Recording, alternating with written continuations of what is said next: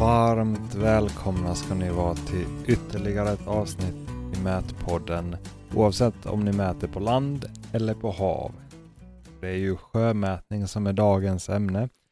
Det är eh, Bruno Bonja Westergren från, från Peab Marin som är en riktigt skön kille och har en bra genomkörare om hur det ser ut att vara mätare när man inte har fast mark under sig. Men innan jag kör igång den så jag tänkte jag berätta om lite vad som är nytt på gång i mitt liv. Som ni märker om ni är trogna lyssnare så har det inte varit eh, så många avsnitt på sistone. Men det är inte så att eh, jag inte tänkt på det här. Det har blivit så att jag har valt att köra som eget, en enskild firma. Landskaparen Vilhunen, så landskaparen.se är min hemsida och den har funnits sedan tidigare. Så jag har hunnit säga upp mig, jag har haft min uppsägningstid och kommit igång nu med allt vad det innebär med licenser och försäkringar och bokföring och ja, det tar lite kraft och så har man en liten bebis också. Men så även om det har varit tyst på podd och YouTube-fronten så har det inte fallit i glömska. Jag tackar för mejl jag får och YouTube-kommentarer där jag blir lika glad varje gång.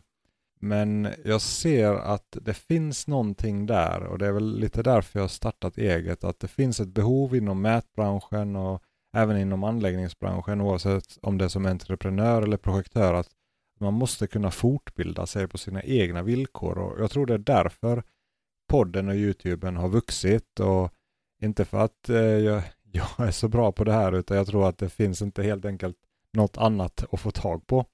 Jag berättar lite om, mer om det efter avsnittet och då ska jag berätta också lite att jag är öppen för jobb. Jag har ju markkonsult kan man väl säga tills, eh, tills vidare, tills där utbildningsbiten kanske förhoppningsvis börjar rulla. Så, men jag pratar om det lite efter avsnittet så ni inte blir uttråkade med reklam det första ni blir så här efter ett långt uppehåll. Då ska vi låta vår kära sjömätare presentera sig. Jag heter Bruno och eh, jobbar med sjömätning på Peab anläggning. Eh, och inom Peab anläggning så har vi då en avdelning som kallas för Peab marin. Då. Det är där jag är verksam och har sysslat med sjömätning i, jag tror det är sju år nu. Ja, Hur, vad har du för bakgrund då? Har du hållit på med mätning eller innan det också eller vad har du för yrkesbakgrund där? Ja, just det. Nej, men, eh, sjömätare, det var ju som min första riktiga anställning om man kan säga. Innan dess har jag gjort lite annat. Men jag har ju läst eh, naturvetenskapligt på gymnasiet och sen så läste jag marina vetenskaper på Göteborgs universitet. En, mm. en tre, treårig kandidatexamen. Det är jätteroligt. Eh, den var väldigt bred då. Den var inriktad mot oceanografi, eh, fysisk oceanografi. Så då läste jag ett år på Chalmers och två år på eh, Geovetacentrum. Ja. Bara av nyfikenhet, vad, vad är oceanografi? Alltså vad, vad innefattar det? Fysisk oceanografi? ja, men, jag brukade köra, jag har kört ganska många sådana förklaringar av vad, av vad det är sen man varit ute på puben. Och så, vad håller du på med? Så, ja, men jag är oceanograf. Ja, scenograf, vad intressant. Så. Nej, men eh, vilken, vilken förklaring ska jag köra med då? Meteorologi fast under vattnet. Ungefär så. Okej, okay. Typ så vattenströmmar ja. och hur havet rör sig och beter sig. Så att eh, det här med fisk och sånt, det är lite mer vad de orsakar för fysiska parametrar, typ om eh, med övergödning som liknande vad det kan leda till, att man kollar på fysiken i vattnet snarare än kanske vad som finns i det, inte nödvändigtvis då, men ja, ja läran om havet med strömmar och temperatur och salthalt och även mycket modellering om man går vidare i det och kanske läser master eller börjar jobba med det på SMH så tar de ju fram oceanografiska modeller där man kanske kollar på utsläpp eller grundvatten eller liknande. Grundvatten är mer på land. För mycket, mycket modellering. Mm. Men du hamnar som anläggare då? ja, i slutändan gjorde, gjorde jag det. Jag är väldigt glad för det. Jag tycker det är väldigt kul med samhällsbyggnad. Så att även oceanografi var jättegivande. Så det roligaste jag tog med mig där var att vara på, på havet på båt och vi har en del fältkurser. Men eh, även en, en, hel del bra teori i själva tänket, hur man kanske tillgodogör sig kunskap och liknande. Mm. Men, Men om, man tänker, om man tänker sjömätning då, alltså det är ju i princip ett okänt fält för mig förutom några enstaka timmars googling här och eh, jag har hört lite termer bara helt kort. Men eh, ja, om man bara tar det därifrån, att, ja, vad, vad gör man som sjömätare? Liksom, om man försöker rama in, vad, vad, vad kan det inbegripa Just det. för fält? Det är en svensk term, sjömätare. Eh, ja, det är lite speciellt att man, att man kallar det just för sjömätning. Det finns ju lite olika sätt. Danskarna kallar det för, eh, för soppmålning. Ja, eh, och, men upp, uppmålning då av botten egentligen skulle man kunna kalla det för. Det är väl det som det egentligen innebär då som, som sjömäte, att man, man karterar havsbotten med olika former av teknik. Eh, engelska termen är hydrogra hydrography.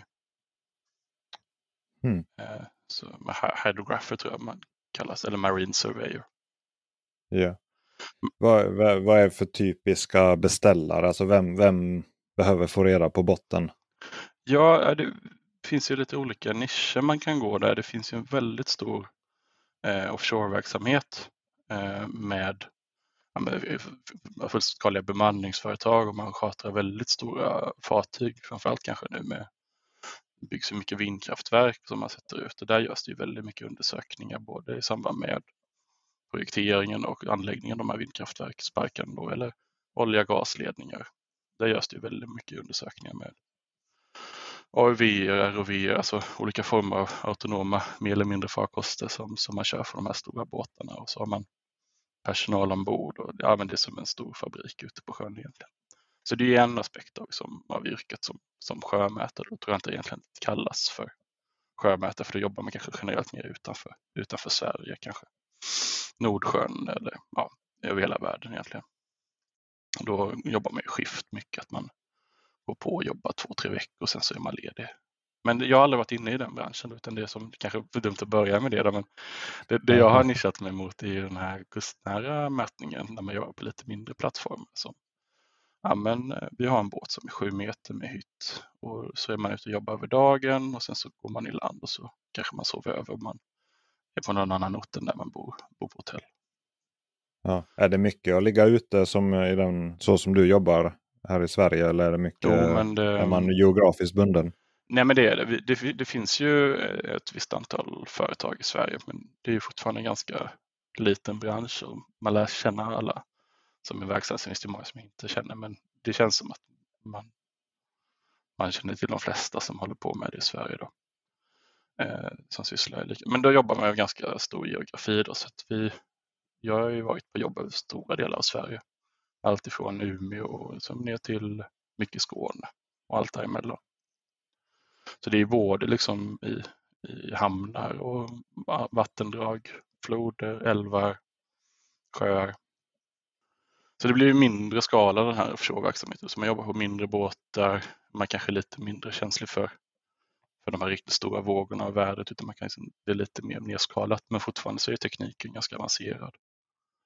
Så det, blir, det, blir, det blir grundare vilket gör att det blir kanske minskar behovet på att ha farkoster som som man skickar ner från båten som, som kör på längs med botten utan man, man kör mycket monterat i själva båten och mäter ner från ytan. Då.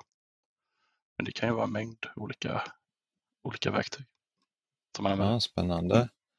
Eh, jag tänkte om man, eh, så det är nära, nära kusten så Typ jag tänker om man bygger kajer eller bygger eh, liksom hamn, hamnverksamhet eller så så behöver man väl veta antagligen Ja, nej men precis.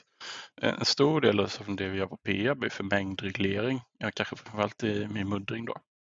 Att, eh, för att få ta reda på hur mycket man ja, dels för att entreprenören ska få betalt, kanske inte ta upp för mycket eller för lite då, så behöver man då göra en bottenskanning för att eh, ja, men veta att det följer de planer som beställaren har satt upp och eventuella miljödomar eller liknande. Så det är ju egentligen vår beställares ögon på botten man behöver ju kunna få en uppfattning om liksom, ja, men hur ser botten ut just nu? Håller djupet för, för sjöfarten? Hur mycket har vi muddrat här? Hur mycket massor har vi tagit upp? Stämmer det överens med liksom, de mängd massor som vi har ålagt oss att eh, hantera då, antingen man lägger på, på deponi till havs eller man tar upp på land. Och det är en, så muddring är en ganska stor del av det jag jobbar med, men även just anläggning då som på PR, både kajbyggnationer med, med pålar och eh, spont och eh, kanske mäta in under kaj, kanske kolla lite på marina konstruktioner. Och där kan man ju komplettera med olika typer av sensorer. Den som jag framför allt jobbar med är något som kallas för multibeam ekolod. Eh, så det är väl det som är bread and butter kan man säga. Som jag jobbar med yeah. oftast än andra typer av sensorer. Då botten, så det är mycket liksom, inmätning. Kan, sätter man ut som sjömätare också? Jag bara tänker när man sätter ut pålar. Hur, hur, hur gör man sånt under vatten? Eller är det maskinstyrning på, på ja, muddrare eller hur det där funkar? Just det. Att de ja, nej, men det, det, är maskinstyrning eh, på de mer avancerade eh, mudderverken. Då. Det finns ju lite olika leverantörer som tillhandahåller så då vet man positionering på skopan och sen så har vi fått komma in med vår terrängmodell till skopan så kan de jobba efter, efter den. Då. Ja, ja. Kan göra det ganska avancerat också. Det finns ju realtidsmonitorering när man mäter eller att man har, lägger in en modell i skopan då, som man sedan räknar bort ifrån teoretiskt baserat på hur skopan rör sig då i botten. Ja, det är, måste vara annorlunda om man inte ser ja, alls. Nej, det, men det, det, man vinner så himla mycket produkter och operatörer också som, som muddrar. Det, det, är svårt, jag har aldrig kört grävskopa men jag kan tänka mig att det är utmanande. men ja, eh, beroende på komplexiteten så får man ju vara där mer eller mindre ofta och mäta då för att ta reda på hur det går. Men om man bara tar ett sånt case då, muddring då. Mm. Att, äh, åker man flera gånger då att de muddrar typ går över området en gång och sen kollar man hur det ligger till. Eller hur, hur ser arbetsflödet ut där? Ja men det är, det är ganska vanligt. Vi brukar väl kanske när man börjar en entreprenad så brukar man kanske vara lite mer frekvent för att liksom jobba in en bra rutin. Se liksom, ja men nu gräver vi på det här sättet och då, då får vi ungefär det här bottendjupet. Det blir bra, då kan man fortsätta på den metodiken. Och sen kan man vara där alltifrån två gånger i veckan till kanske varannan månad. Eh, det är lite på hur, eh, hur fina nivåer man ska muddra till. Ska man ta väldigt mycket så kan det vara ganska enkelt för, för muddrarna för då kan de ju sleva på eller vad man ska säga. Att de, då kan de jobba ganska hårt och sen så har de en känsla för att nu borde vi vara ganska nära där vi har sagt att vi ska vara. Då kommer man dit och mäter på nytt. Vad, vad pratar man om för toleranser inom muddring? Alltså, alltså, pratar man om centimeter eller är det decimeter eller halvmeter eller vad, vad är noga? våra, våra kontroller hamnar ju på en, på en noggrannhet med, men säg, det blir ju lite avhängt djupet, men plus minus 5 centimeter ungefär. Hmm, så det blir ju som GNSS nästan? Ja. ja, då lägger man ju på allting. Så vi, vi mäter ju med RTK när vi, så vi kopplar ju vårt eh, multibeam-system eller de flesta av våra sensorer, i den mån det går. Eh, framförallt med multibeam då, för i och med att det är fixmonterat på båten. Så har man eh, sina två antenner som är, sitter på en stång och sen så i förlängningen så går stången under vattnet och sen så sitter multibeam-ekolodet i botten där. Då har man en fast offset mellan GPS-antennerna ner till ekolodet och då får man en höjdsättning via RTK. Då tar man ju med sig felet som en GNSS-mätning genererar och sen så lägger man på det som vad alltså som själva, av so mul multibeam-mikrodet. Själv, alltså själva multibeamen ligger på kanske 5 ja, fem centimeter? Nej, jag tror, det är, det är nog sammanslaget så blir det ungefär upp till 5 centimeter. Sen så beror det på kvaliteten på GNSS också. Det kan ju vara mer eller mindre bra också. Vi har ju en späck på vårt lod vad den har ålagd att hålla i vertikal och horisontell upplösning. Huh. Hur, hur blir det om man, uh, bör, bara, nu drar jag bara i trådar som blir ja. nyfiken. Men man kommer in på tekniken och, ja. uh, och, och, hur man än vrider och vänder. För det är det som är intressant tycker jag där också. Att, hur, hur gör man, uh, om jag bara tänker, du, har ju, du flyter ju hela tiden. Du måste väl röra dig uppåt mm. och neråt. Är det någon form av gyron eller löser det realtid? Eller hur funkar ja, det där? Nej men det har vi. Vi har ju eh, två stycken på vårt system så har vi två stycken GNSS-antenner. Eh, så den ena är en primär antenn som tar in positioneringen så den andra antennen är för heading. Då. Eh, så man får in sin kurs. Och eh, sen har vi som sitter sammankopplat just för det systemet som vi använder. Så sitter en motion sensor tillsammans med själva multibeam eller sonaren. Då. Så de är fastmonterade i ett stycke och då gör att man kan beräkna precis då hur pålen och i förlängningen båten då är roterad eller om den är pitch, hiv och roll. Så den, den löser det. Så först du får in din positionering och sen så lägger du på din pitch, hiv och håll. roll. håll. och sen så har, lägger du på det på din multibeam, eh, alltså själva sonaren. Då. Så då vet du precis hur ekolodet är orienterat och sen så kan du korrigera för det. Det finns ju massa smarta lösningar där, till exempel om du om det rullar mycket, att båten rullar i sidan, så då vill ju kanske själva ekolodet mäta lite mer åt babord och styrbord beroende på hur det, båten svänger. Men så finns det något som kallas för elektronisk styrning då, så då kan den kompensera ner det. Så även om båten roterar så kan ekolodet parera för det så att det alltid mäter den swatten. Då. Men jag tänkte man kanske kunde förklara lite vad just ett multibeam-ekolod Ja, för det var nästa för Det fråga. känns som att det är ganska förekommande, så innan man går in för mycket på det så kan jag bara förklara. Vad... Multi flera beamstrålar. Ja, men det, det, det är ingången till, till att förklara vad det är. Om man kollar på ett, kanske ett vanligt ekolod som sitter på en, på en fritidsbåt så mäter det djupet som är under själva sensorn. Då. Och om man tar ännu mer ekolod, det blir en, ljud, alltså det är en ljudvåg som studsar? Ja. Typ som en radar eller som en... Ja, det, det, det är en, ljud, en ljudpuls då som, som går iväg och sen så eh, mäter man ju tiden det tar för den att studsa och komma tillbaka. Vilket blir det är som en mikrofon egentligen då? Eller, som, ja. eller hur får man tillbaka?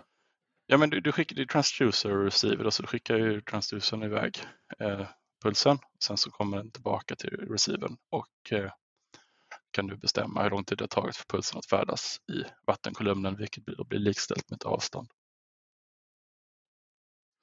Och om man då skalar upp det, för då har du ett singelbeam, att du mäter det precis rakt under. Så om man tar flera singelbeam och sätter dem i en solfjäder skulle man kunna säga i en vinkel, då får du något som kallas för multibeam. Vi har ju, ja, det finns lite olika mängder eh, beams då, som man kan ha. På vårt så har vi 512, man kan gå upp till 1000. Så då får du i vårt fall 512 pulser per alltså signal som den sänder ut som går ner och kommer tillbaka och det bildas något som kallas för en SWOT. Då. Så det, det är som en, en, en, profil på botten och sen allt eftersom du färdas framåt med båten då, så täcker du upp en yta. Och den här SWOTen då kan du skicka ut med en viss frekvens då och vi kan väl köra ungefär säg 20 hertz eller något sånt. Så det blir en väldans massa punkter som vi skickar ut.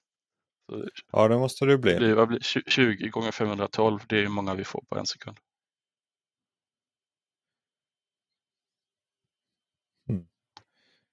Men sen så avhängt också hur djupt det är så då får man prata om vilken dataupplösning man får på botten.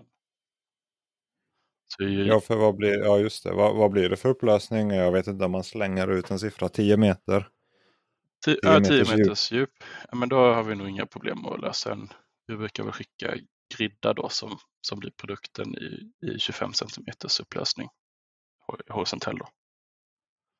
då får vi kanske en ja, men mellan 20, 20 träffar på en 25 cm cell om det är riktigt bra. Ungefär där kanske. Det beror lite på vilka, det är så många parametrar, eller inte så många, men det finns vissa parametrar som spelar in i datakvaliteten, då, liksom upplösningen. Dels är det ju djupet, men sen är det också vilken fart du framför båten med. Då. Mm. Eh. Hur, hur, eh, om man, hur hanterar man jag bara tänker att botten måste väl ha en osäkerhet också. Man bara tänker man... Ja, ja. vad som är fysisk botten eller ska jag säga. Ja, exakt. Mm. Det måste väl finnas slam om man bara tänker man går ner i en sjö. Hemma har jag ett kärn här. Det, där är ju halvmeter. man är nere i knän, knähöjd innan man fastnar. Ja, nej men det är, ju, det är ju ganska spännande. Det är ganska återkommande också. Framförallt så brukar det vara geotekniker som, som frågar efter vad är som, vilken botten har vi egentligen fått här då. Då kan man ju mäta på olika frekvens i ekolodet. Vilken typ av, ska man använda en lågfrekvent puls som penetrerar lite djupare eller ska vi använda mer en hög, högfrekvent, eh, inte puls, men ja, en lägre eller högre frekvens då, det kommer generera en lite olika bottenhöjd. Då. Eh, I hamnar så är det vanligt att man kör på 400 kHz I farled är det 300 kHz. Det blir en liten skillnad men det är, för jag brukar se så brukar det vara i centimeter skalan som det skiljer sig. Men är det väldigt löst då kan, då kan ekolodet få problem. Att den hittar dubbla bottnar och så. Men det är inte så vanligt förekommande. Jag tror att den, den brukar hugga på det översta lagret. Här då. Ja.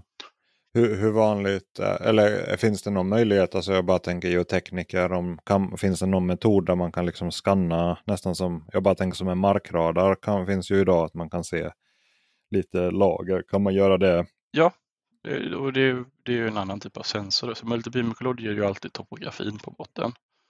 Och sen så kan man komplettera det med så kallas för bottenpenetrerande ekolod eller subbottom profiler. Eh, och den mäter ju, ja det har börjat komma nu, men den mäter ju i profiler just då, så den har ju ingen bredd på sin mätning. Utan där får man köra ett antal linjer då med ett visst avstånd så kan man interpolera däremellan för att få en, en bergyta eller, lagerföljder. Då. Och det är också, ja, det finns så mycket olika typer av sensorer, allt är jättedyrt.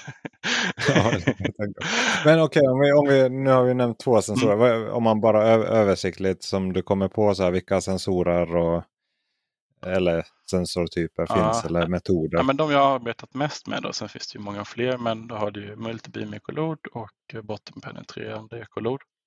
Eh, sen har vi något som kallas för sidescan, det tror jag ganska, ganska många känner till i alla fall, eller har hört.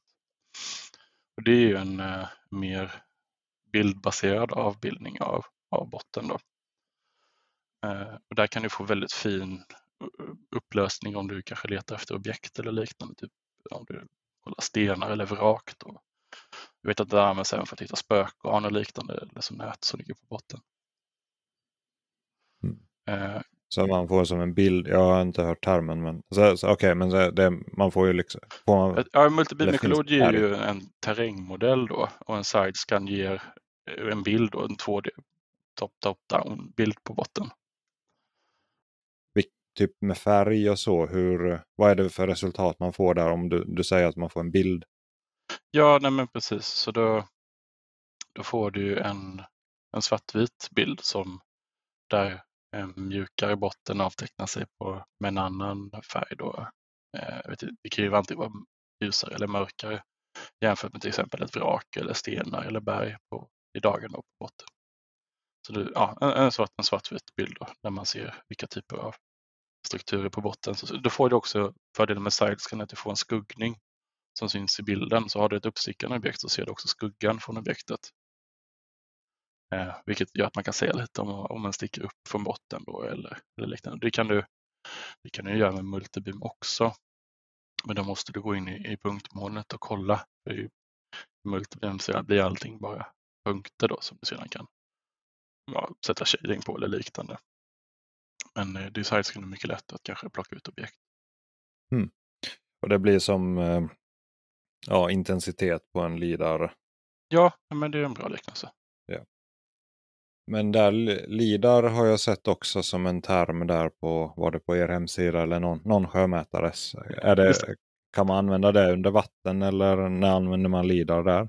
Ja, vi, vi använder LIDAR för att para ihop det med, ja, så där den, vår data lämnar vid, vid vattenytan kan vi mäta upp till kanske en halv meter från vattenytan ungefär. Sen kan det bli ganska stökigt. Då kan man ju mäta med LIDAR ovanför vattenytan om man behöver mäta in en kaj eller strandlinje.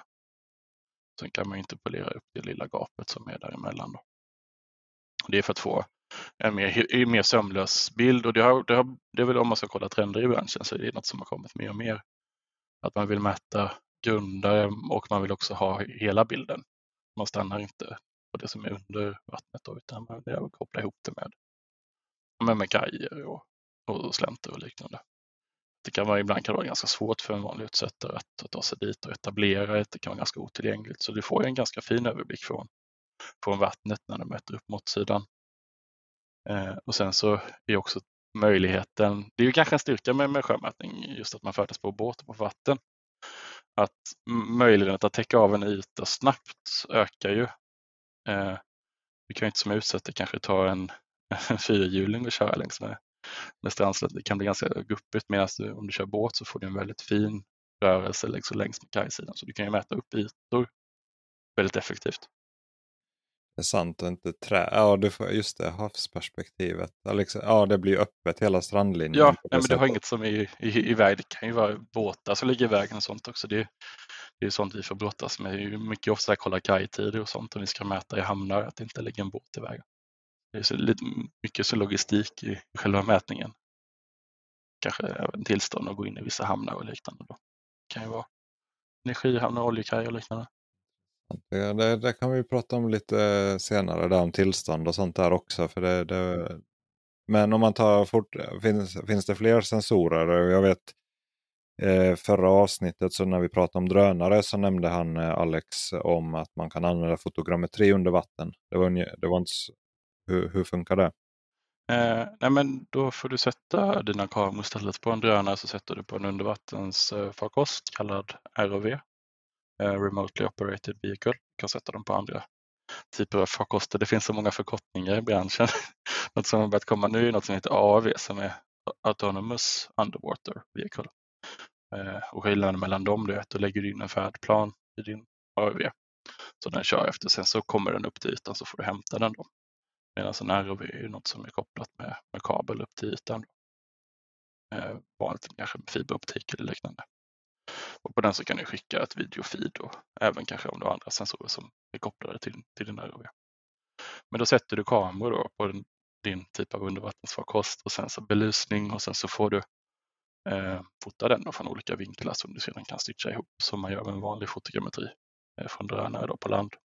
När vill man göra det istället för en multibeam? Är det, det skulle jag vill... säga är konstruktionsinspektioner, att du vill kolla, kolla statusen på, på din ledning, det kan vara vattenledning eller vikter om du kanske är rädd för att det är sprickor eller om du vill kolla din kaj.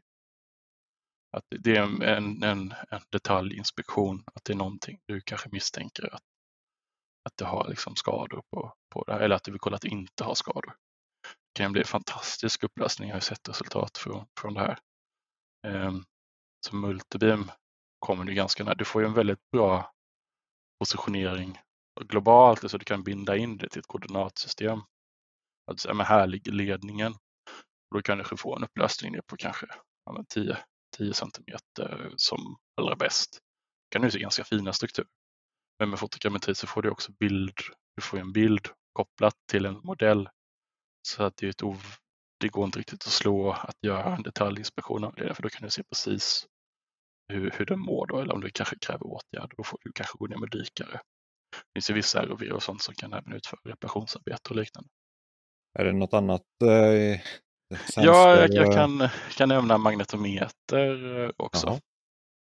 Jag har väl kört någon, någon enstaka gång, men det är ganska vanligt förekommande.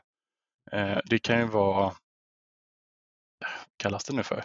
UXO, undetonated. Nej, jag, men UXO-undersökning vet jag men det är för att hitta kanske odetonerade minor eller farliga objekt inför just anläggning av ja, kanske större marina entreprenader som just vindkraftsparker eller säg att du ska bygga ut nytt land på botten. Du vet att det ska de göra i Göteborg och även i kanske Köpenhamn när man bygger ny, ny landmassa. då vill man kolla att det inte finns någonting på botten då som skulle kunna vara potentiellt farligt. Då.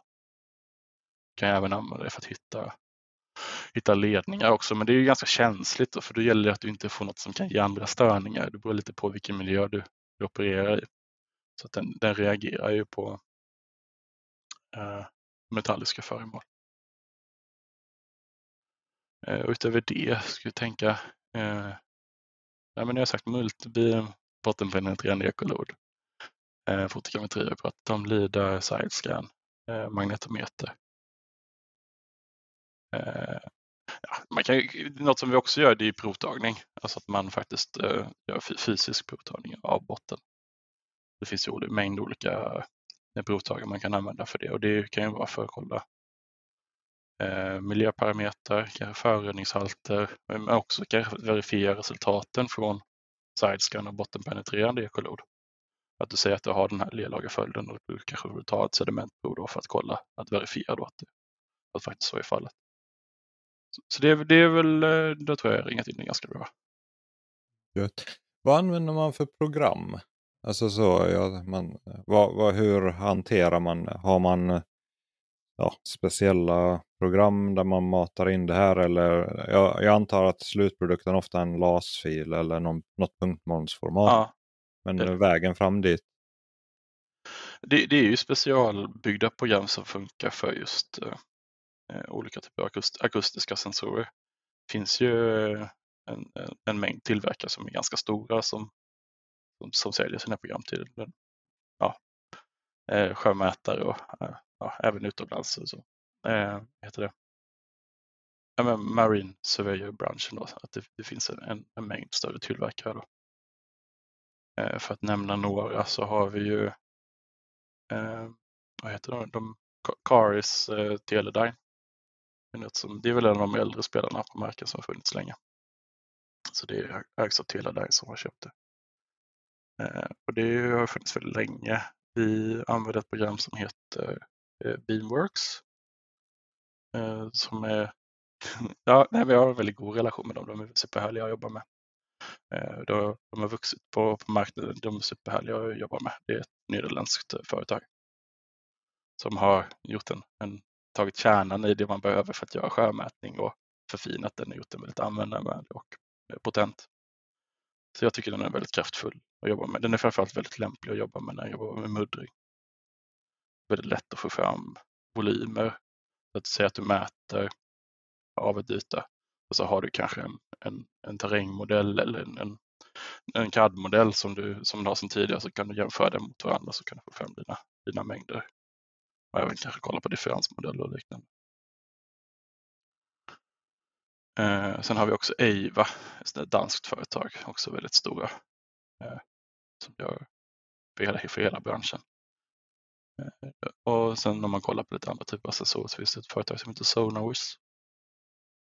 Ja, mycket, det, finns, det finns ganska många fler.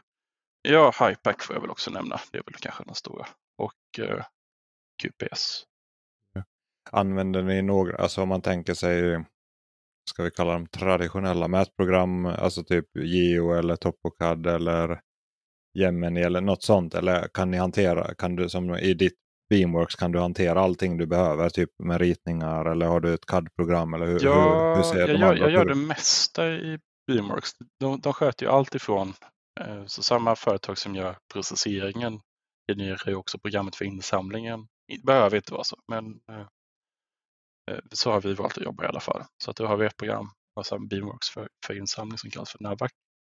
Och sen så har vi ett program för, för processering av, av data och kanske även positionering som kallas för Autoclean. Eh, och i den då så hanterar vi den insamlade datan avseende, ja, vi kan ändra ganska mycket i efterhand. Man kan liksom offsetter, man kan kolla på olika värden från, från eh, motion sensorn och positioneringen. Ja, men korrigera det som kanske behöver åtgärdas rent av. Ja, men för att se att du inte har några mätfel och sen så, så, så det är egentligen två delar för, på postprocesseringen då, som man kallar det. Så först så kollar man att, att en health check på sin inkommande data, att när datan ser ut som det ska, det finns liksom inga, inga fel kanske i vinklar, höjder eller liknande, att det gör olika kvalitetscheck. Och om, om datan sitter bra, att man tycker att det här ser ut, nu har vi liksom inga fel, Eh, då blir nästa steg att man går på och eh, sållar punkter då. Eh, för då har du ju fått ja, men väldigt, väldigt många massa punkter baserat på de linjerna du har kört. Jag, kanske bara ska nämna, nu pratar jag om Multi. då. Och så som det fungerar då, så då när man är ute och mäter så kör man en, ja men det är lite som att klippa gräset ungefär. Att du säger att du ska kartera, kartera en yta, så kör du en linje, kanske börjar i ena hörnet och så kör du liksom längs med Eh, ja, ena kanten och då får du en upp, uppskannad yta då. Sen lägger du i, i kanten av den och så kör du tillbaka åt andra hållet och så mäter du upp ytan gradvis. Då. Så då blir det en gäng linjer då man får in. Så tillsammans, då, de ligger i varandra. Som, som bygger upp den här ytan. Då. Eh, och från de linjerna så finns det alltid en viss mängd punkter som är uh, outliers, så ska man säga, som, som behöver Eh, tas bort. För annars så skulle det, just för sjöfart det kan det vara väldigt känsligt också att man inte tar de behåller de punkter som ligger för grunt. Då. För det, när man redovisar detta så kan man alltid redovisa den grundast detekterade punkten. Och då gäller det att man har tagit bort alla som som inte är verkliga fysiska objekt. Då. Annars så kan det ju vara att man redovisar ett djup som faktiskt är för grunt jämfört med verkligheten. Då. Hur, hur kvalitetskontrollerar man det? Hur, vad gör man för typ av kollar så att man vet oh, bara, att man inte tar bort eh, verkligheten? Eller, ja, det, den säkraste sättet att göra det tycker jag är att i och med att du när du kör eh, först kör en linje och sen så kör du tillbaka kanten på den linjen. Då får du en belysning av ett objekt från två olika linjer. Om båda de linjerna påvisar att det är en sten, då, då, är, det, då är det en sten, får man ändå bedöma. Men om du bara har objektet syns i en linje, då är det väl misstänkt att det är inte är ett verkligt objekt. Då. Så det är väl det säkraste sättet att liksom, ta bort rätt data och behålla rätt data. Då. Sen är det också en, en fråga att det är lite upp till de som, som jobbar med det här då, att man får göra en kvalitativ bedömning. Att ja, men det här bedömer jag att för man, man efter att ha kollat på mycket så ser man vad som är verkligt och vad som är falskt. Mm. Så det, det kräver lite erfarenhet att kolla på datan också. Det blir bättre med tiden. Jag kan tänka mig det. Jag bara tänker, kollar man någon gång, alltså det känns ju som att man är väldigt beroende av GPSens noggrannhet då, eller mm. GNSS. Hur, ja, nej men det är hur, hur skulle man kontrollera sånt? Eh, vi, vi, brukar kontrollera med, med vattenstånd, att det, det, blir vår kvalitetskontroll. För att den, I Sverige så har vi något som kallas för VIVA-stationer. Eh, och det är SMH i Sjöfartsverket som driftar dem. Så de ger ju löpande, de har nu med minutintervall nu en uppdatering på vattenståndet i Euro 2000. Då kan vi beräkna vattenståndet från vårt multibimicrolod och vår GNSS, eller från vår GNSS-data. Eh, så kan vi säga, men här ska vattenståndet beräknat från vår GNSS ligga och jämför man dem eh, och de ligger inom en, en förväntad tolerans, då skulle jag säga att vår GNSS-lösning är pålitlig. Det är så vi gör vår kvalitetsbedömning i alla fall. Eh, I och med att RTK fungerar så att eh, det första som ryker när RTK är dålig är höjden. Ja, exakt. Eh, som höjden, om, i och med att om vattenståndet sitter så vet vi att vår höjd är bra. Då kan vi förutsätta att vår horisontella lösning också är bra. Ja. Hur, um, hur hanterar man, jag bara tänker uh, när man är utanför RTK-täckning eller är det inget praktiskt bekymmer om man är kustnära? Oftast, vi är ju väldigt beroende av, av RSDK, men sen så går det att hitta andra vägar för att komma runt det då. Det finns ju något som kallas för, för PPP. Eh, jag vet inte riktigt vad det förkortningen står för. Så jag, kan, jag gör en snabb googling här vad står PPP står för. Vad är det det står för? Precise Point Positioning. Då samlar man in under mätning så då får man börja logga datan tidigare. Så väntar man kanske, man ligger vid kaj i tio minuter, mäter och så samlar du in satellitbanorna samtidigt som du är ute. Så får du vänta lite med att stänga av instrumentet tio minuter efter du är klar. Och sen kan man eh, skicka den här datan till en sån tjänst som kan efterberäkna med satellitbanorna som ger dig en positionslösning som du sedan kan applicera till din inmätta data. Ja, ja, så man gör en, en efterberäkning helt enkelt. Ja, nej men precis. Eh, men då får du en ganska osäker lösning i fält. Då. Så jag, vi brukar föredra att mäta med RTK eh, och den brukar vara ganska stabil i de områden i Sverige som vi mäter. Det är om man äter högt upp i Sverige liknande, då kanske man får man kan ta med sin egen basstation i sin egen korrektion också. I det fall det skulle behövas. Då. Men det finns ju, ja just positioneringen, den är ju, ja, den är ju väldigt, väldigt viktig. Ibland ska man mäta under broar och sånt. Jag vet att man kan ju använda prisma och liknande, så att man sätter det istället på sin, på sin påle för att kunna göra en, positionering under broar och sånt liknande. Jaha, så ni, ja, då kör man med en totalstation som man ställer upp utanför och så? Ja, nej, jag, jag, jag har själv aldrig gjort det, men jag vet att, att det är någonting som går ut för. Och går man eh, längre ut från, från land så kan man använda PPP, men sen vet jag att det finns andra lösningar också. Spännande. Om man tar eh, det här med regler och sekretess. Jag bara tänker det är en massa regler som måste reglera sjöfarten och antagligen så är det väl hemliga kablar och så är det du nämnde miner och då blir väl militären in, inblandad. Och ja. Ubåtar har vi hört talas om. Vad, hur ser den strukturen ut? Är det, och, och som du säger oljehamnar? Vad, vad, ja, övergripande sådär, vad som styr? Ja, nej men om man mäter, Försvarsmakten har ju en formulering, nu, får jag, nu ska jag googla lite mer här. Sjö, eh, sjömätning Försvarsmakten. Det är vad de säger. För de, de, kan, de får ge tillstånd för sjömätning. Då, då skriver de så här. Eh, skydd för geografisk information följer att tillstånd krävs för att utföra sjömätning inom Sveriges sjöterritorium med undantag för insjöar, vattendrag och kanaler. Tillstånd ska ges om sjömätningen inte kan antas medföra skada för totalförsvaret. Så vi, om vi mäter i hamnar, till exempel Göteborgs hamn eller liknande, eh, behöver vi generellt inte ansöka om tillstånd från Försvarsmakten eller om man mäter insjöar eller kanaler. Men så fort det börjar komma utanför, ja, utanför hamnområdet eller liksom tillräckligt långt ut från, från land, då, då, då behöver du söka tillstånd från Försvarsmakten. Då. Och jag, jag har aldrig varit med om att det inte har beviljats. Eh, så då säger man för vilken båt man har för avsikt att utföra mätningen, under vilken tid och vilka typer av sensorer. Så tar de in det för handläggning. Eh, sen har jag aldrig påträffat en, mina eller liknande så då vet jag faktiskt inte proceduren. Eh, men då får man ju informera deras beställare ändå och kanske om det, då får man ju kanske tydliggöra då vem som är ålagd att informera vidare om, om förekomsten av potentiellt farliga objekt. Eh, gällande vrak där så, så, så det är ju någonting som vi redovisar till Sjöfartsverket generellt om vi, om vi mäter på det, men också till beställaren så får de ställa sig hur de vill rapportera in det. Då. Det finns ju väldigt mycket vrak och eh, bilar förekommer ju också att man hittar ute i vattnet. Ja, ja ganska mycket faktiskt. Mer än man tror. Eller vill. Hur hamnar de där? ja, det, det är väl nästa fråga man ställer sig. Om försäkringsbedrägeri eller något annat mer obskyrt.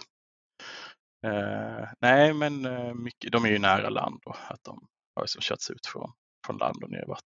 Så det kan ju vara att man vill göra sig av med den på ett smidigt sätt. Men jag har aldrig fått rätta liksom, följetongen på, på vad som faktiskt händer. Jag tror mycket ligger kvar. I och med att någon måste betala för att den ska komma upp. Vi mätte i hela, hela Göta älv. Jag försöker komma ihåg hur många bilar vi hittade. Det var väl en, jag tror det var 15 bilar som ligger i älven. Mycket Trollhättan, massa gamla Saab. Provex. ja, nej, mm. Okay. Ja, det var intressant. Ja, det var oväntat. Mm. Bilar. Ja, man hittade, vi hittade det mesta. Och sen mycket, mycket vrak också. Eh, men jag har nog aldrig hittat något av eh, arkeologiskt intresse utan det kan ju vara mer moderna vrak som sjunkit av olika anledningar. En del kan ju vara lite äldre för sig.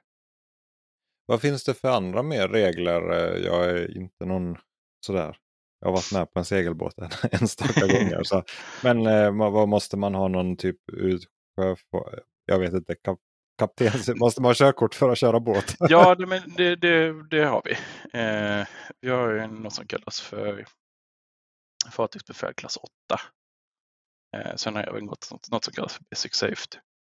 Eh, som är mer för att liksom, kunna veta vad, ja, man ska vara säker på sjön om man vet om det är brand eller, eller liknande eller om man behöver ja, man överbord eller man behöver liksom utrymma för fartyget och att man sätter sig i livbåt och liksom överlevnadsdräkter och liknande. Så att man kan hantera en situation om det skulle gå åt pipan. Men eh, när det gäller att ta med sig alla sina eh, certifikat och kustbevakning kan ju göra kontroller. Att man har papper på att man får köra båten, att man är där man ska. Men det är försvaret som, som avgör huruvida liksom, med den geografiska informationen om den tillåter en samling eller inte. Då. Men, men sen ska vi ha papper på att vi får köra båten yrkesmässigt. Då. Eh, och sen om man jobbar i hamnar och liknande då får man ju ha eh, via VHF-radion då ombord. Att man informerar eh, hamnkontrollen att man ja, men vi har för avsikt att mäta längs med de här kajlägena idag. Eh, så att, och så kan de informera sjöfarten vidare då att vi är på plats och att vi kanske har begränsad manövreringsförmåga, att man ska samla in data och i vissa fall så får vi avvakta eller akta på oss. Så att det är ja, men god kommunikation skulle jag säga. Det är väl nyckeln. Men generellt brukar det vara ganska smidigt ska, ska jag tillägga. Vi alla brukar vara ganska flexibla och måna om att, att det utförs. Det är ju av, av nytta för, för, för hamnen och farleden och liknande. Så det, det brukar ja. vara ganska smidigt. Om man tar lite till, du nämner hamnen och jag bara tänker det här med beställare. Vilka är, vilka är stora beställare av sjömätning? Liksom typiska beställare? Vi gör ju ganska mycket interna jobb åt PB-anläggning. Eh, eh, där vi har sjömätning som resurs i koncernen. Eh, så då gör vi ju mycket kontroller av kajer och hamnar och muddring och liknande för att vi ska veta att vi jobbar så som vi ska, att det följer plan och ekonomi. Men utöver det så finns det ju en, ett gäng statliga beställare. Eh, Sveriges, vad heter de nu, SGI, Sveriges geologiska institut står det ju för. Eh, där de kollar på ja, kanske skredrisker, eh, kanske erfarenheter floder, floder och älvar. Vi mätte ju åt dem för hela Göta älv för att kolla på skredrisker. Att ja, man kan kolla, då kollar vi kanske framförallt på släntlutningar och liknande. Sen så kan man komplettera med bottenpenetrerande undersökningar eller prover då för att ta reda på vissa eventuella riskområden då, där man kanske behöver eh, lägga in erosionsskydd eller liknande. Då. Eh, men annars är det mycket hamnar.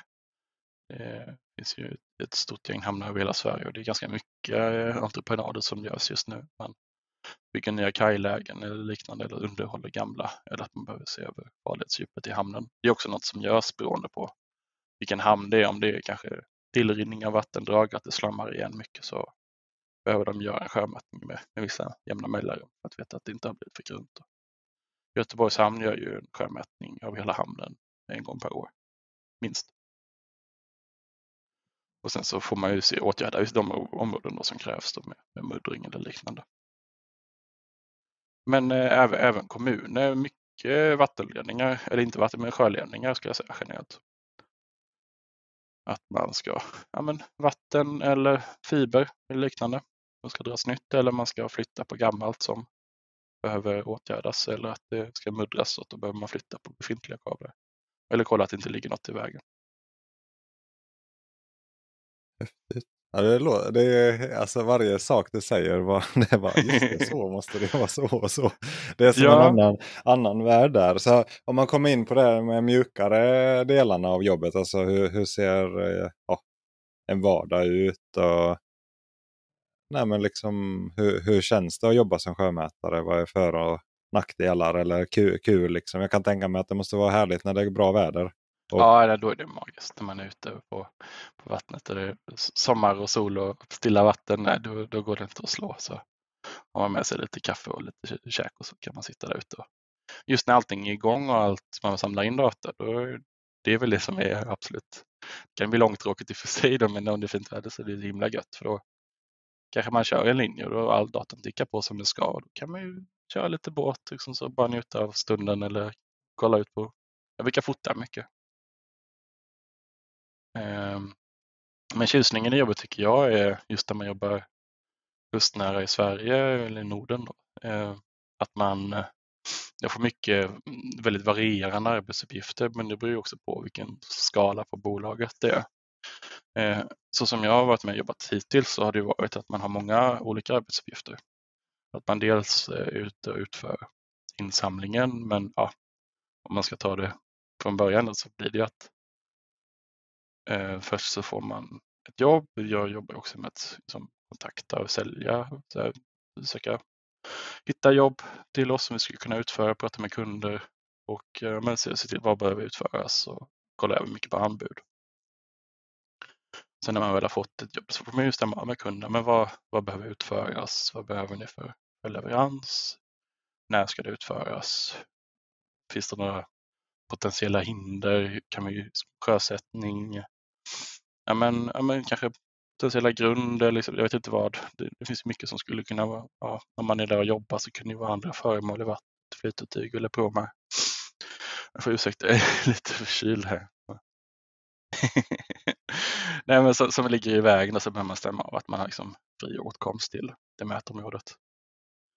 Eh, och så får man planera själva utförandet och med vilka typer av utrustning, personal, eh, och liksom kanske kolla vädret. Är det lämpligt att vi åker dit? Är det väderkänsligt? Vad kan man vara värt att tänka på för att det ska gå så smidigt som möjligt? Och sen så utför man själva mätningen. Man tar sig dit och sjösätter och eh, mäter och tar tar upp båten och åker hem igen med en gäng, gäng data på sin externa hårddisk. och sen så får man plugga in den då eh, i datorn och så, så får man processera datan och eh, bearbeta den så att det blir snyggt och leverera de produkter som kunden vill ha och sedan ta betalt. Och jag, jag gör faktiskt alla de stegen. Det måste vara väldigt kul att få göra hela kedjan. Ja, nej, det är skitroligt. Det, Ja. det är väl den stora tjusningen tycker jag. Hur, hur ser eh, antalet dagar ute i fält eller på havet? Eh, liksom i förhållande till kontorstid eller så här runt omkring? Eh, Det är väldigt varierande, så det beror lite också på att men kollegor får gå in och täcka upp för när man inte har möjlighet att vara borta. Jag har ju familj och barn här hemma, så att eh, det är ju lite också en del av planeringen. Så här, men jag skulle kunna jobba den här veckan, det kanske är lite svårt att ta det då, skulle du kunna ta det? Så att ja, men vi är tre på vår avdelning. Och då får man ju jobba så att en del täcker, täcker upp för, för varandra när, när det behövs. Och kolla liksom så att man kan lösa jobbet. Vi är ganska fria också att styra. Men vi vet vår deadline när det behöver utföras och så får vi bara se till att lösa uppgiften. Och det är avhängigt. liksom, när vi har möjlighet att komma ifrån hemifrån och, och väder och liknande. Men, men är man ute varje vecka på eh, sjön eller är det en, liksom några gånger i månaden? Nej, men eh, jag skulle nog säga att det är, för min del blir det ungefär varannan vecka som jag är ute. Ibland är det varje vecka. Ja. Då är det kanske en, två, två, tre dagar av den veckan i anspråk. Det beror lite på hur stort jobbet är. Mm.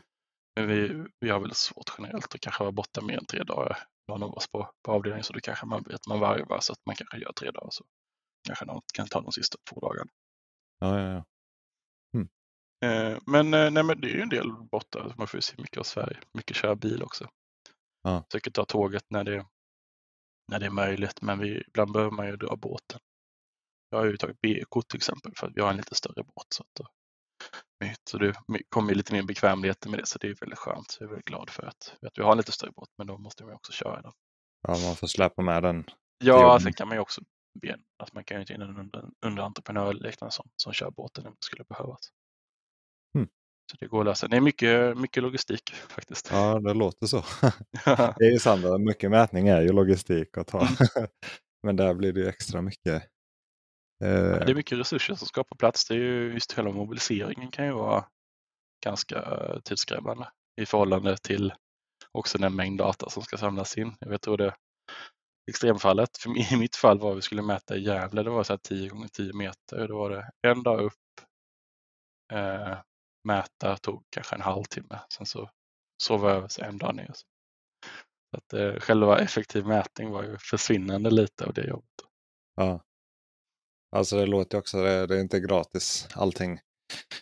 Utan det kostar säkert lite mer att få, få till mätdata under havet. Ja, men vi försöker ju vara så, ska man säga, så flexibla som möjligt och kolla lite till vad som kunden har för, för behov och vad som finns möjligt. Man Vi kan jobba med ganska många olika parametrar. Vi har ju löst det som så att vi har ett portabelt eh, multibeamkolod. Eh, Om man kollar kanske tillbaka några år så tror jag de flesta multibeamekologer var skrovmonterade.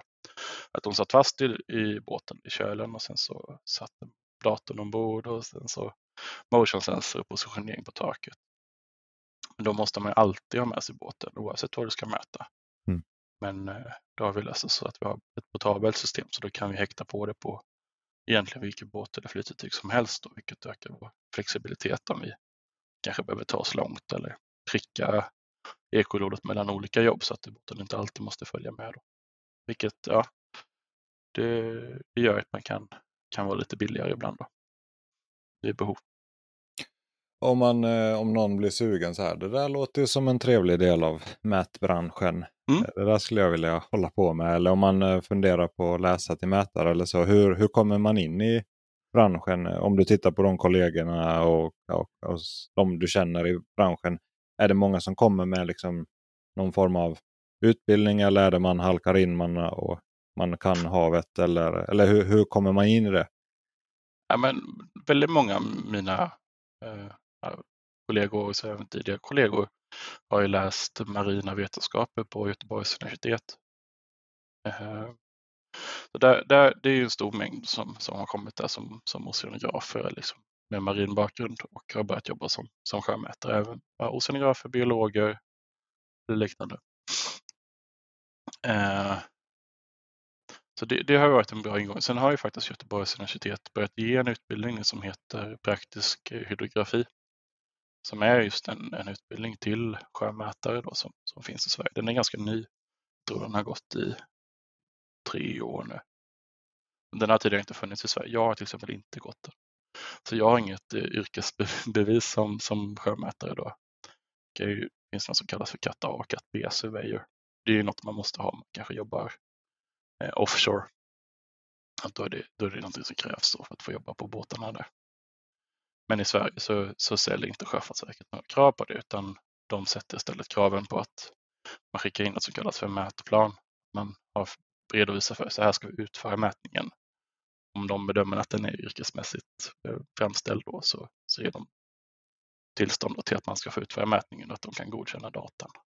Så de jobbar inte på ja, generellt vad jag, de projekten jag har jobbat i, att man ställer krav på personnivå att man ska ha dem licensierade. Men det, den skulle jag rekommendera om alla som, eh, som skulle vilja börja jobba som sjömätare. Sen kan man ju komma in på yrket ändå. Eh, men en bra bakgrund är att ha, ha någon form av marin erfarenhet. Att man är van att vara på sjön, att man kanske har just den här fartygsbefäl klass 8.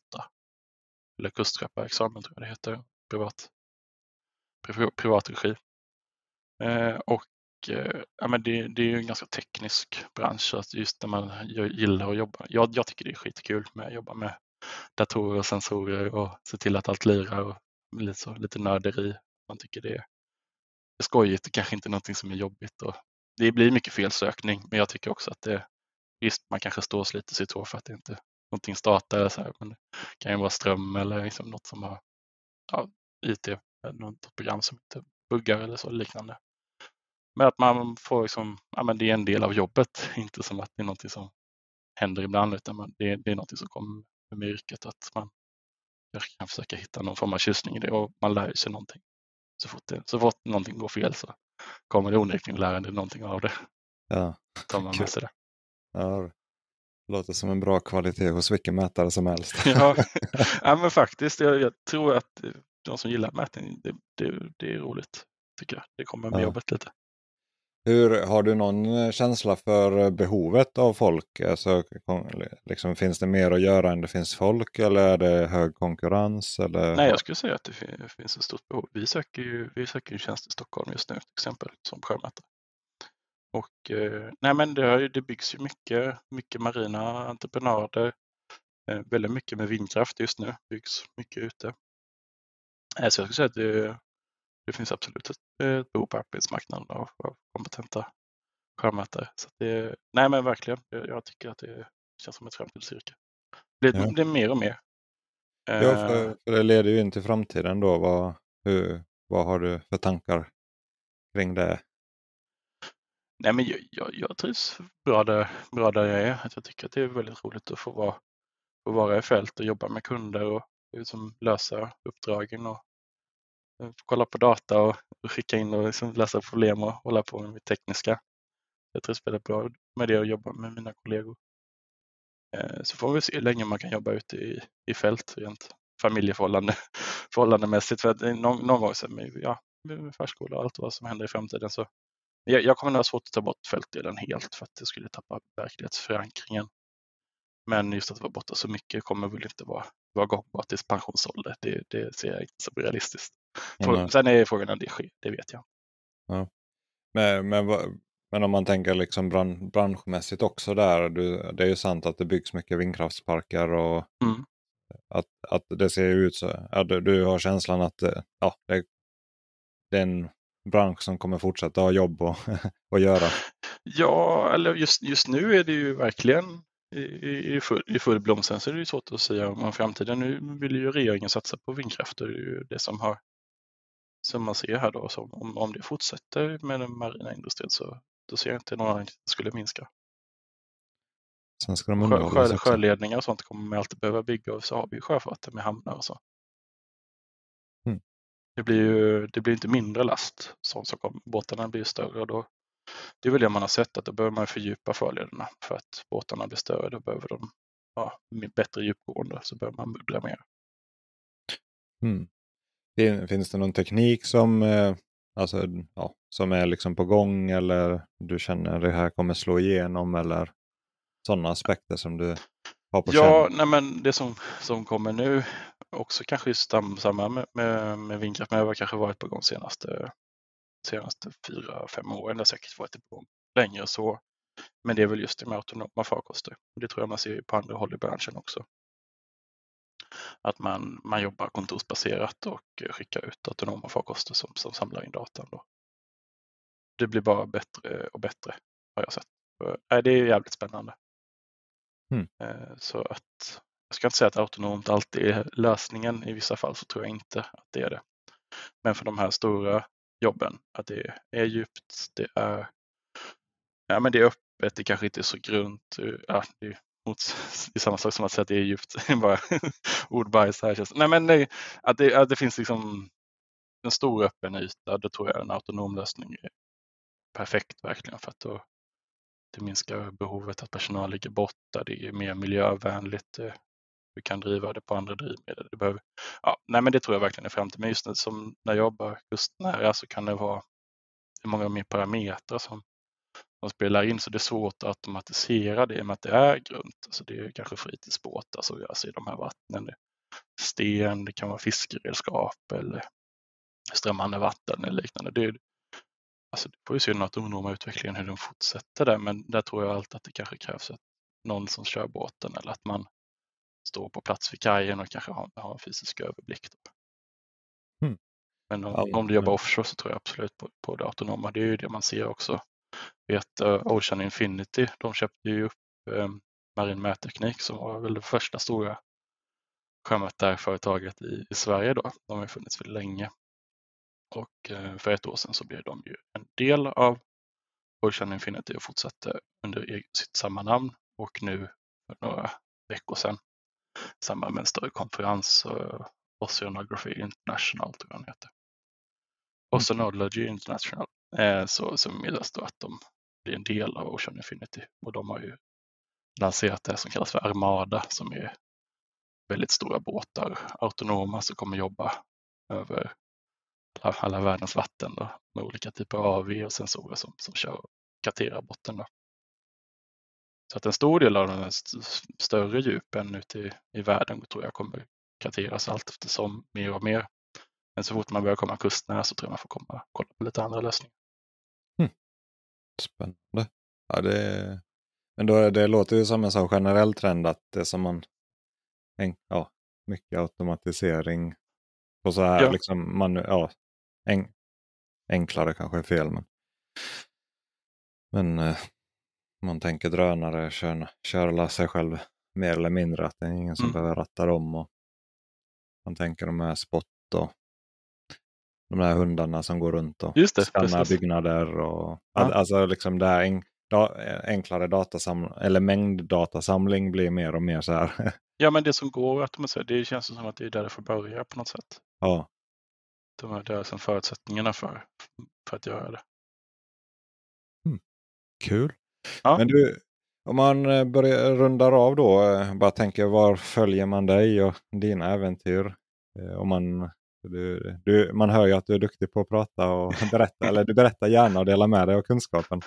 Ja, nej, jag, jag vet inte, fostrade det. Jag tycker det är väldigt kul att, att dela med mig. Jag gillar, alltså klart vissa saker måste man ju hålla på men i, i den mån det går så delar jag väldigt gärna med mig av, av, av vad jag kan och eh, villig att lära. Jag tycker det är väldigt kul. Så jag är ganska mycket på LinkedIn. Det har väl kommit senaste, eh, senaste året. Kanske för en följd av att jag gillar att ta bilder när jag är ute i fält. Men jag brukar lägga upp lite så här, visa vad vi gör och visa upp data om det, om det finns en möjlighet för kunderna att göra det. Eh, för att jag tycker det är kul och det är roligt att dela med sig. Och, ja, men jag är väl det som följer med det. Så det, det är väl där då som man skulle kunna, kunna följa lite vad jag gör. Jag brukar försöka lägga till alla som jag tycker känns spännande och som, som håller på med liknande. Det är roligt. Ett ja. kul, kul nätverk och se vad andra gör. Det tycker jag är den största behållningen med LinkedIn, att se lite vad som är, vad som är på gång. Eh, liksom rent tekniskt och ja, vilka projekt som löper och vilka som gör var och var folk mm. jobbar någonstans. Ja, det är väldigt bra just som du säger. Man får, man får koll på lite mer än det man själv håller på med och sitt företag. ja, men då eh, Bruno? Eh, eh, ja, långt namn. Bruno Bonja Westergren. Bra, och jag lägger till dig ja, i avsnittsbeskrivningen också såklart. Då. Ja, nej, men det får du jättegärna göra. Är, är det något annat du tänker på eller liksom, som vi inte pratat om eller vill förmedla om, om sjömätning eller det du arbetar Nej, med? Jag hoppas att jag har kunnat beskriva det något sånär. Det ja, det är tekniskt och eh, roligt. Det är väldigt kul att vara på, på havet och mäta och se det som ingen annan har sett. Hitta naturvrak, det är det största, det är det roligaste att hitta brak eller liknande. Roliga, roliga bottenstrukturer. Nej, men jag, jag tycker, vi ser väl gärna att folk utbildar sig till inom yrket eller den marina sektorn. Eh, superroligt tycker jag. Sen så är just med stora behållningen av att jobba på Peab är att man får liksom, jag har ju alltid varit i den marina sektorn men nu har jag kommit in i bygg och anläggningsbranschen också. Det är ju något helt nytt, ny värld som öppnar sig för mig så det har varit skitroligt. Så jag har ju, jag har ju lär, fått lära mig Geo nu och sitter mer och mer med CAD och jobbar med anläggningsbitar och liknande så då får man få bli mer och mer utsättare snarare med, med, med tiden. Liksom. Så det, nej, det är jättekul. Man halkar ju in mer på um, ja, klassisk utsättning. Jag har ju aldrig använt en totalstation till exempel. Är, ja, håller man sig till anläggning så är det inte... Ja, jag vet inte. Det, man klarar sig väldigt långt med GPSen eller GNSS-staven. Ja. Men det, ja, vad kul.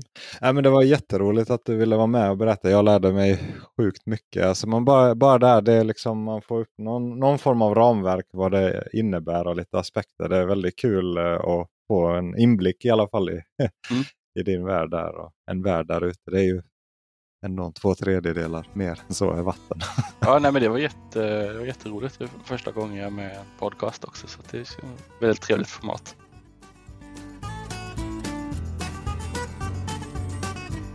vilken skön kille.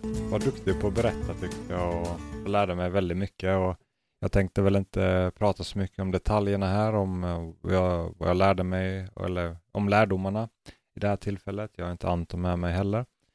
Jag tänkte återkoppla till det som jag sa i början där, att eh, vad jag funderar på vad framtiden med podden och YouTuben och vad jag håller på med är.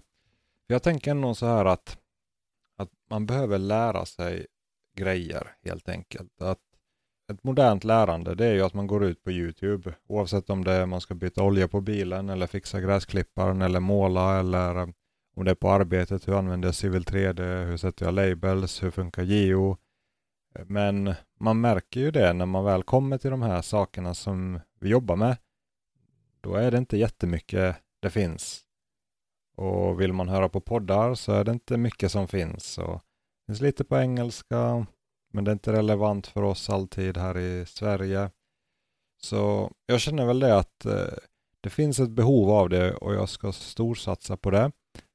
Och även på något sätt kunna försörja mig på det är ju förhoppningen. Och det jag tror är att man och det jag kommer göra det är att göra onlinekurser i självstudieform som man tar sig igenom på egen hand.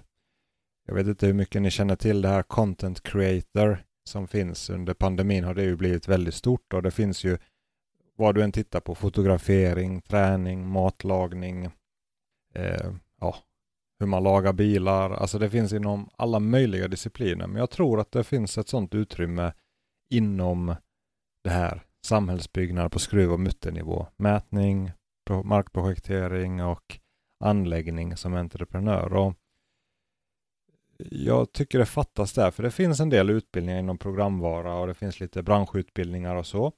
Men det är någonting som fattas. Att, eh, det är ett sådant exempel att mm, ja, jag flera gånger åkt till Stockholm, tagit en hotellnatt där, man sitter en kurs, en eller två dagars kurs. Men det materialet som presenteras, det är som i ett videoformat.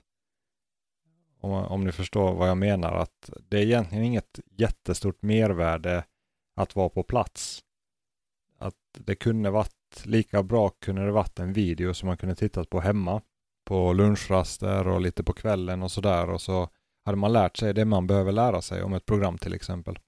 Nu är det inte så att det finns ju, det finns ju fördelar med att åka iväg. Man kanske vill ha lite inbyggd semester, man, man kanske träffar branschkollegor och man äter lite gott och så vidare.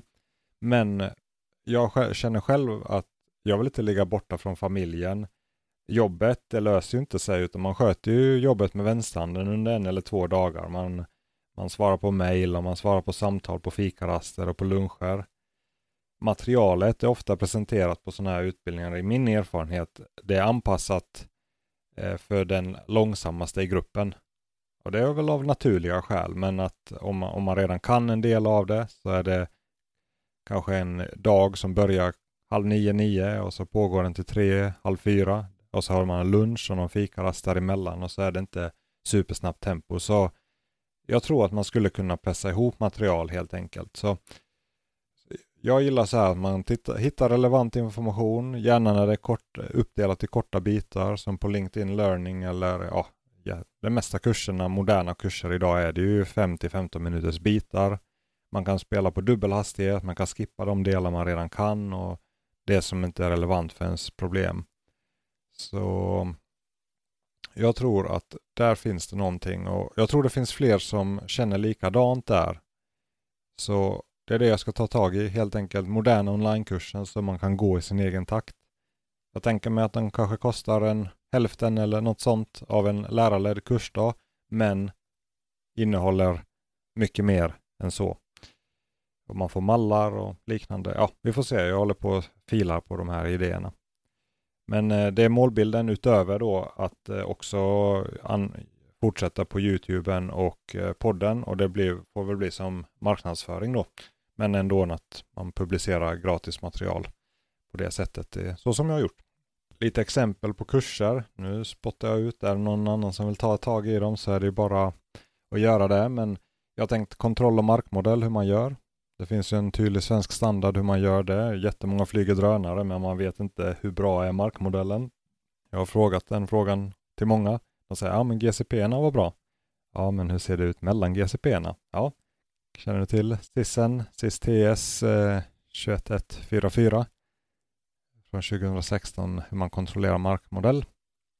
Där tror jag man kan ha en liten kurs på några timmar som skulle tillföra mycket värde för alla som flyger drönare eller gör markmodeller. Jag tänker QGIS för mätare. Det är ett otroligt fint program som man kan ha nytta av och få in sina flygbilder eh, och samla all möjlig data och eh, exportera grejer i. Jag tänker kanske kurs i Geo, jag tänker kurs i Gemini. Ja, man får se vad det blir av det.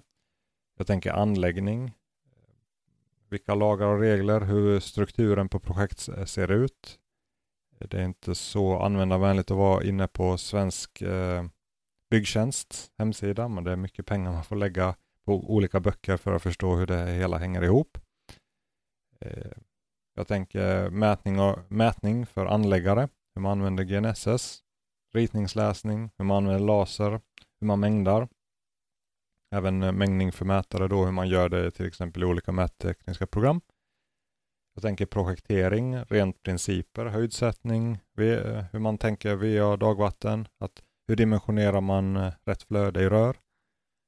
Ja, det är lite olika tankar i alla fall. Jag har en lång lista här. Då. Men är det någonting som du tycker är intressant eller lockande så hör av dig. Och om du kan tänka dig vara testperson eller vill bolla lite tankar kring en så, lite utbildningar så hör av dig på jonathan Men sen ska det ju vara mat på bordet också. Så jag har tänkt att jag ska konsulta på halvtid med markprojektering, granskning av ritningar. Och får man skry... Jag gillar inte att skryta, men en liten smula får man väl säga att jag tycker nog att, att jag är väldigt bra på att göra höjdsättning, projekteringar för anläggningar. Sweetspoten är nog industriområden, bostadsrättsområden, lite större, ja, inte, inte stort men liksom några, upp till några hektar, alltså detaljprojektering. Gärna totalare. Är du entreprenör och har totalentreprenadsbehov eller projektering för totalentreprenad så är jag grym på det. Jag projar i Civil 3D. Det blir 3D-modeller, modeller som är lätta att ändra på. Det blir exakta maskinmodeller som ett resultat av. En hyvelchaufför sa inte för allt för länge sedan att den modellen var den bästa han hade jobbat med, som jag hade gjort, så det, det, det blev jag glad för. Eller om du är entreprenör och du egentligen vet redan vad du ska, men kommunen vill ha det på en ritning och du vill få in det i din maskinstyrning. Så säg till, jag är duktig på det där. Eller eh, är du någon mätfirma eller projekteringsfirma och du har för mycket att göra, så hör av dig så kan jag hjälpa dig. Och jag är ute nog efter småjobb, några dagar, till en eller två veckor. Inga jättestora projekt gärna. Jag skriver och granskar mätningstekniska PM och rapporter också. Det har jag gjort mycket. Så sånt kan, jag, sånt kan jag hjälpa till med. Så är det någonting som är intressant så hör av dig. Så kan vi prata om det. Eh, men som sagt, det är inte målet att jag ska inte vara markkonsult, eh, utan det är mest för att få mat på bordet eh, och det är det jag har gjort. Men jag vill satsa på att bygga upp utbildningar i olika former inom online då inom samhällsbyggnad på skruv och mutternivå. Så ja, det var lite reklam för min egen del. Så ser vi fram emot nya avsnitt och nya äventyr och tack för att ni tog er tid och lyssnade på det här. Jag uppskattar var och en av er som lyssnar. Ha det bra!